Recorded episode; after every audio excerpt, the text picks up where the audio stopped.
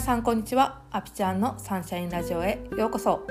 このラジオでは22年間のアスリート生活を経て現在は心のパーソナルトレーナーをしているアピちゃんが他の何者でもなく自分100%でいる方法や心が晴れるお話をお届けします。はい。皆さん今日あった幸せはどんなことでしょうか？はたまた今日これからある幸せはどんなことがありますでしょうか？え私が最近あった幸せはですね日本デフ陸上聴覚障害者の日本代表の方たちの合宿に行ってたんですね。でそれ北海道であったんで北海道に行けたことっていうのも幸せだったんですけど、まあ、北海道もねめちゃくちゃ暑かったんですよ。うん、まあその大阪とかに比べたらちょっとは涼しい。けどもやっぱり暑いんですよね。で、まあ、その合宿なのでこうどっか観光地に行くっていうわけでもないんですけどあの北海道に行けたことも幸せやけどなんか飛行機に乗れたことがねすごい幸せだなっていう風に感じましたあの空港の感じとか飛行機に乗るワクワク感っていうのを感じれたことが良かったですねでよく私あの国内線でも国際線に乗ってるイメージとかしてあ国際線やったら今から飛んであと12時間後とかやもんなとかをね思ったりしながら楽しんでおります。はいということで今日のポッドキャストのテーマに行こうと思います。今日のテーマは心の休め方という話をしたいと思います。あのこれはアスリートのねコーチングをしていた時に話していたことなんですけどアスリートってやっぱり怪我したりとか体が疲れてるなって思った時は休みを取るんですよね。で休むことも練習って言われたりするのでしっかりね今はこう休みを取るっていうアスリートが多いと思います。で休むって体はね運動しなかったら休めることができるんですけど心を休めるっていうのが結構難しいんですよね。でまあなんで難しいかっていうと心ってやっぱりその練習をしていない不安とか目標までどうやったらたどり着けるんだろうとかなんかそのいろいろ不安焦り心配事悩みっていうのがどうしても消えないまま体だけを休めているっていうことが多いんですよね。でもそれって休みは休み練習を休みにして休みは取ったんだけどなんか疲れが残ってたりとか体の動きがねこう軽快じゃなかったりとかってするんですよ。でじゃあ休みってどうしたらいいねん心を休めるってどうしたらいいねんっていう話なんですけどこれはねあの一回騙されたと思ってやりたいことをやってみてほしいんですよ。で今日ねその話してたアスリートが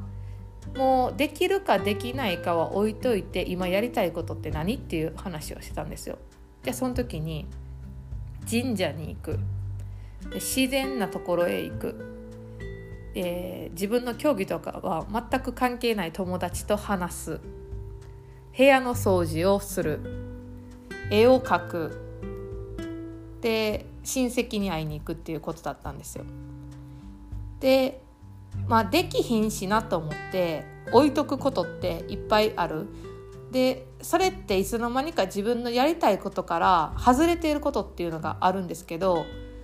そのできる範囲で自分のやりたいことをやってあげることによって自分の心が満たされるんですよ。でそれが心を休めるっていうことなんですね。だからできるできないは置いといて自分のやりたいことを自分が知っているっていうことが本当に大事だしじゃあいざ練習がない、まあ、仕事がないとか、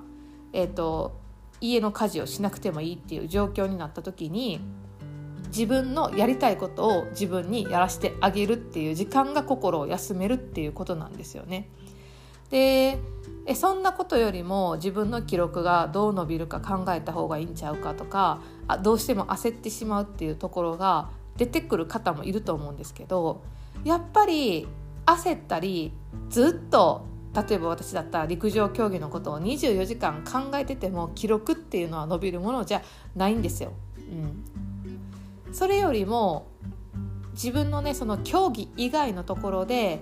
自分の心を満たしてあげて自分の心に余裕を作ることによってまた競技への向き合い方がこう何かにとらわれていたりとか絶対結果出さなあかんっていうマスト思考からちょっと抜け出すことができるようになったりとか視野が広くなったりだとか思考がクリアになって自分の競技がより良くなっていくっていう方向に行くんですよね。うん、なので心を休めるっていうことも休みの日には一緒にやってほしい。で今お盆休みなんでお仕事が休みの方もいると思うので是非ねその体を休めるっていうだけじゃなくって心を休めるそれは本当に自分がやりたいことでいいんですよ。一日中寝るやったらそれでいいしでご家族がいる方はなかなかねそんなに時間は取られへんっていうことはあると思うんですよ。あると思うけどたった5分だけでもコーヒーをゆっくり飲む時間を作るとかなんかもうそんな時間さえもないっていう方はねトイレで1分だけ自分がゆっくりほっと息をつく時間を作るとかっていうねあの本当にそういうちょっとしたことで自分の心を満たしてあげることによって自分のね見る外の世界が変わっていくのでぜひぜひやっていってください。はいということで今日はこんな感じで終わろうと思います。今日のポッドキャストのテーマは心の休め方というお話でした。はいまだまだ暑いですけど皆さんどうぞご自愛ください。それでは今日も素敵な一日をお過ごしください。ではまた。チャオチャオ